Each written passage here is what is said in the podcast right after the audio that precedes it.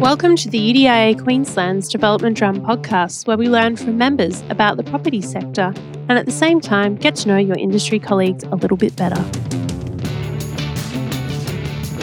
Hi, my name's Chelsea van Riet and my guest today is CoreLogic's esteemed Head of Research, Tim Lawless. He's been telling the story of Australia's housing markets for over 20 years, sharing insights into current conditions from both a macro and micro level. Our highly respected commentator, Tim, will be presenting a market update at the UDIA Queensland's Developers Conference on September 2. It's a pleasure to speak with you today. Welcome, Tim. Thanks for inviting me along. I'm not sure if you've listened to any episodes before, but I do like to kick off with a getting to know you moment. I'll make it very brief, but please tell us what a typical day looks like for you. Yeah, every day is different, to be honest. And so generally my time is spent divided between crunching numbers. So I'm pretty hands-on with analysis and working in a whole bunch of different programs to do analysis on behalf of CoreLogic. But then once I've done all the numbers, it's involved a lot of writing as well. And when I'm not at my desk, there's also a lot of speaking to people. So I'm speaking at a lot of events or doing webinars and briefings for all of our clients and that type of thing. And also we work a lot with the media as well. So responding to requests for commentary as well. So yeah, it's a whole broad range of things. I think that's what really keeps me on my toes with this role is that every day is very different. And you've been at CoreLogic now for 14 years straight. What's kept you around? Yeah, I think it is that diversity. And the very, foundation of my role at CoreLogic is really utilising all the data that CoreLogic holds and making sense of it and telling a story about it. And I think that's probably the most important thing is that in many ways I'm drinking from the fountain of property data. So it's extremely timely. The data is extremely broad and has a lot of depth to it.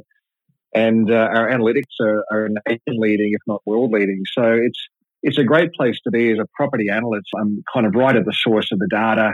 Everything's extremely timely, and I know that there's always going to be a lot of interest in housing markets as well. So it is a good place to be. And in fact, this is my second time around at CoreLogic. I used to work at RP Data when it was a really small, privately owned business back in the mid sort of 2000s, sort of the mid 90s, and I left and went to Colliers and PID and then came back to CoreLogic in 2007 when we listed on the Australian Stock Exchange. So it's been quite the journey. I did do a bit of a deep dive on your LinkedIn and I felt very vindicated to see that you also chose QUT for your Bachelor of Business. When you were at uni, where did you think you would end up after your studies?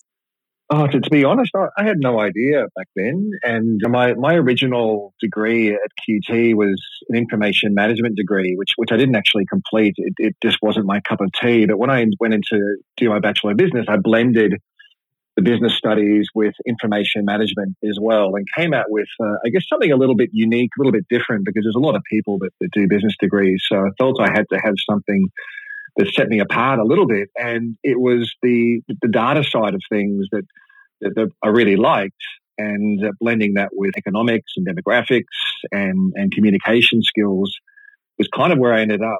And I just kind of went where the wind blew me in many ways. That ended up being into the property sector and I loved it. And it makes it a lot easier, to progress when you really love doing what you do and opportunities came my way that I took advantage of. So it's really been a case of just doing something that I really enjoyed and it makes it so much easier that way, that's for sure. I remember certainly love data and we use your inputs for the market report quarterly, which is also very popular. Market, everyone's keen to know where the market's going. That's always a hot question. In terms of our success as a nation weathering the economic fallout of COVID better than was forecast, why do you think this has been the case? There's so many reasons that we've seen Australia's housing market quite resilient through the worst of COVID and then move into this really strong growth phase we're moving through at the moment. But I think at the very nuts and bolts of it, it comes down to the supply and demand side of things. So on a demand side, of course, that's where we've seen all the stimulus that's kept our economy going. In fact, we're now seeing Australia's economic activity is stronger now than it was pre-COVID. We've seen GDP already recover. We've seen the number of jobs that Australians have is higher now than it was pre-COVID. Unemployment is well below the decade average, so is underemployment. So we've really seen the economy bounce back on the back of a lot of stimulus and, of course, keeping a lid on virus outbreaks better than most other countries. And then, of course, that's really helped to support consumer sentiment. We know that confidence from an economic and demographic perspective is a really important part of high commitment decision-making, which is what housing is all about. So as we've seen the economy improve much faster, we've also seen consumer sentiment and confidence get back to above average levels, which has seen demand in the housing market coming back. And a big part of that demand surge has also been around interest rates, of course, moving down to record lows. And then against that real surge in demand, we haven't seen a supply response. So we've seen transaction activity in the housing market tracking nearly 50% above where it was a year ago, well above what you might describe as normal levels. In fact, nationally, we're seeing annual sales the highest now than as they've been in since 2003 or 2004. So we've got that massive response in demand, but supply in terms of how many homes are available for sale across Australia has remained persistently low. In fact, just at the end of last month, at the end of June, we saw total listing numbers nationally were down about 25% on the five-year average. So we've got about a 50% lift in demand. We've got a 25% reduction in supply levels. The natural consequence is going to be a lift in prices, and that's exactly what we've seen. In fact, across Brisbane over the past year, we've seen housing values rise by 13%. Across regional Queensland, they're up a bit more than 17% over the past 12 months. So very strong conditions, pretty much whichever market we're looking at. So in terms of that demand, is it coming from the first home buyer and investor segments? Because if the listings are low, does that mean people aren't wanting to sell because of, you know, perceived uncertainty around job security with, you know, we're in lockdown, we're not in lockdown? I've seen some chit-chat in the media about people not wanting to move jobs. No, not really. And this is what's actually quite surprising is that the number of new listings being added to the market is still well above average. It's at the moment about 10% above the five-year average. So there's no shortage of fresh stock being added to the market. This is really about a rapid rate of absorption. So even though there's more than the normal amounts of new stock, or newly advertised stock being added to the market, there's just so many buyers out there that it's being absorbed really quickly. And that's what's keeping overall advertised supply levels really low.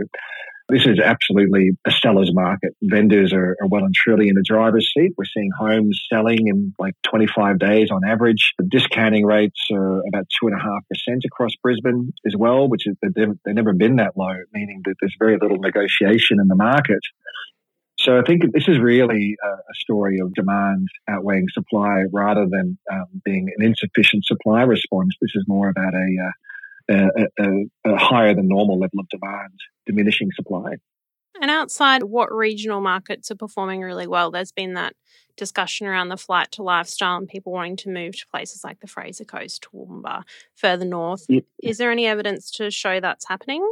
Absolutely. Southeast Queensland, you've got the obvious examples of the Sunshine Coast and the Gold Coast, where we've seen housing values rise by around about 22% in both those markets over the past 12 months. So I mentioned Brisbane's up about 13%.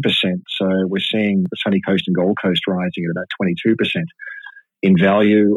Byron, obviously not in Queensland, but Byron's been nation-leading for its rate of growth. We've seen housing values rise by nearly 30% in that market. And as you say, now we're seeing that growth trend spreading along the coastline to some of the more affordable markets like the Fraser Coast, Hervey Bay, getting up to Gympie, even markets in the far north like Cairns and Townsville, Mackay are all showing very strong growth conditions.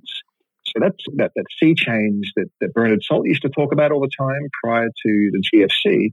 That seems to be well and truly back in place, and the tree change as well. So a lot of hinterland markets are also extremely strong. And I think, as you say, Chelsea, this really reflects a change in lifestyle trends.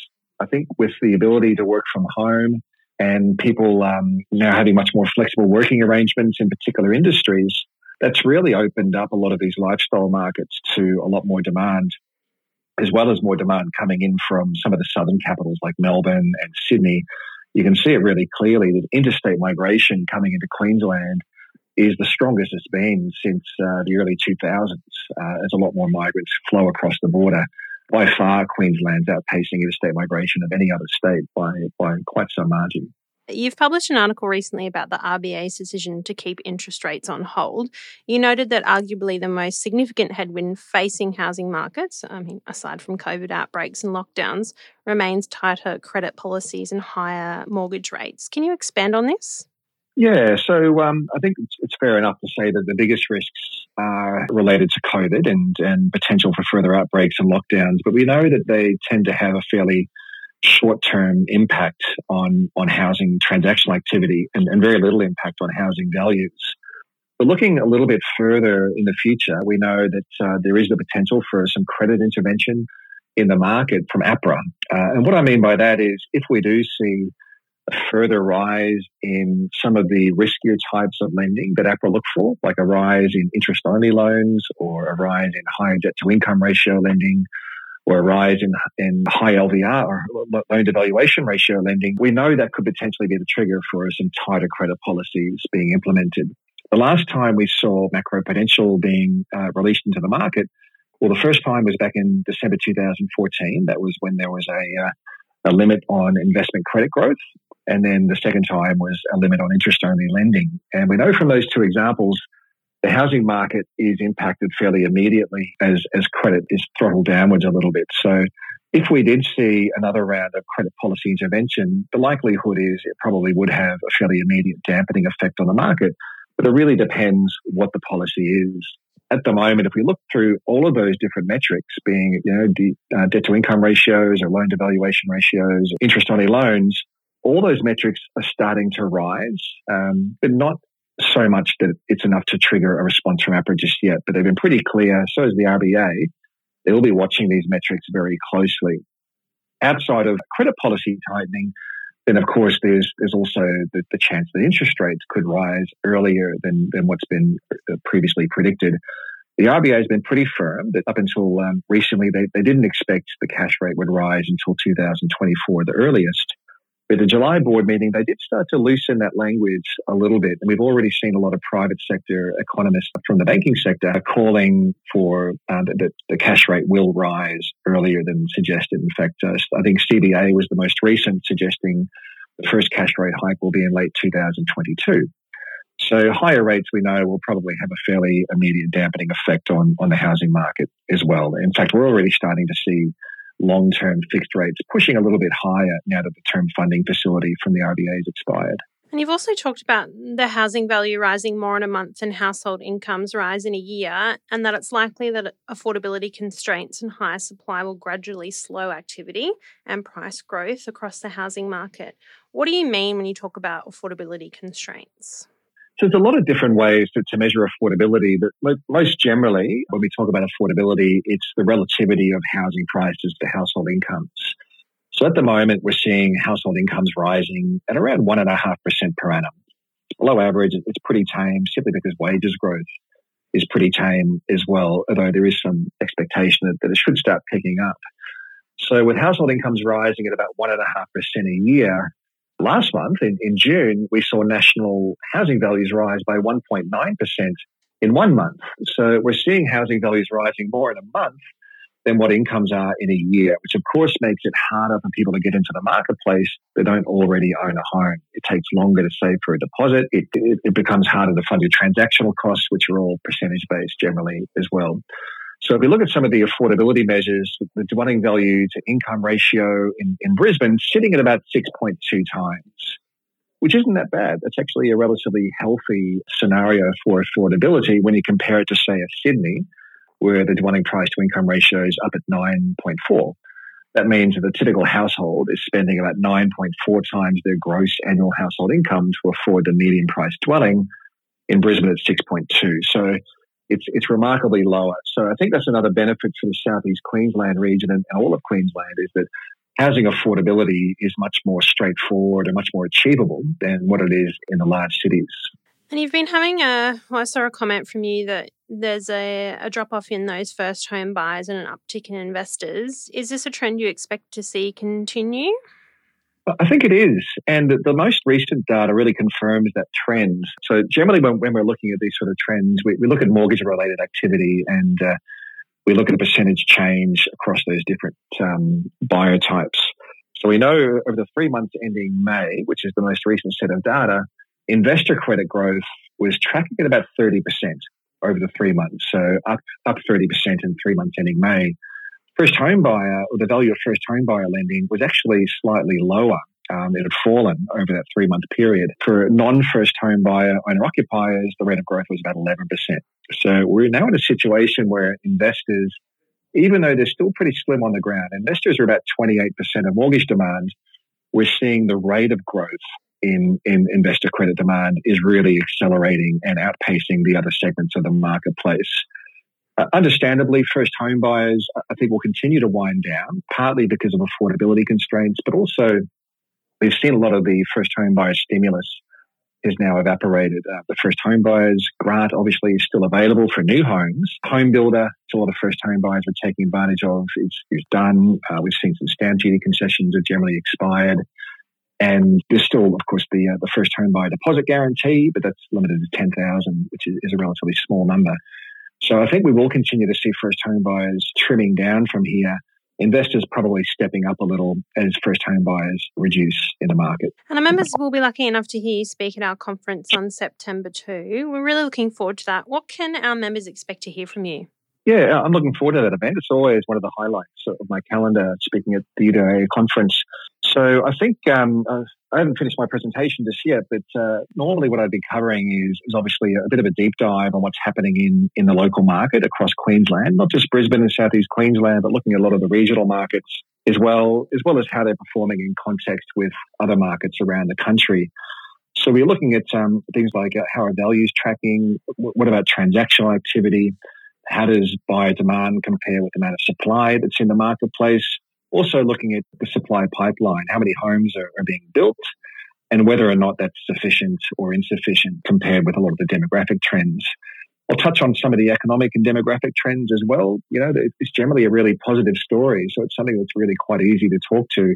We're really seeing a lot of demographic tailwinds coming through Queensland now. Jobs growth is really picking up. Affordability, as I mentioned a bit earlier on, is pretty healthy. So I think all those factors will contribute to a relatively positive marketplace going forward with an upwards trend in housing values and demand remaining quite resilient across the state, at least over the coming year. So Tim, if people want to get in touch, what's the best way to reach you? There's any number of ways. Obviously, I'm on all the different social media. So Twitter is just Tim Lawless and LinkedIn is Tim Lawless as well. Email is pretty straightforward. It's tim.lawless@corelogic.com.au. Or simply jump on the CoreLogic website and there's plenty of links there on how to contact our customer service centre who can put you in touch. Well, it's been fabulous chatting to you, Tim. I look forward to seeing you in September. Thanks for your time. Absolute pleasure, Chelsea. Thanks for inviting me along. Thanks for listening to the UDIA Queensland's Development Drum podcast. It's been an absolute pleasure having you, and if you want to hear more episodes, visit udiaqld.com.au/podcasts. Send us your comments and questions via marketing@udiaqld.com.au. Remember to subscribe, rate and review this show on your favourite podcast app. We'll be releasing a new episode every month, so we look forward to having you back.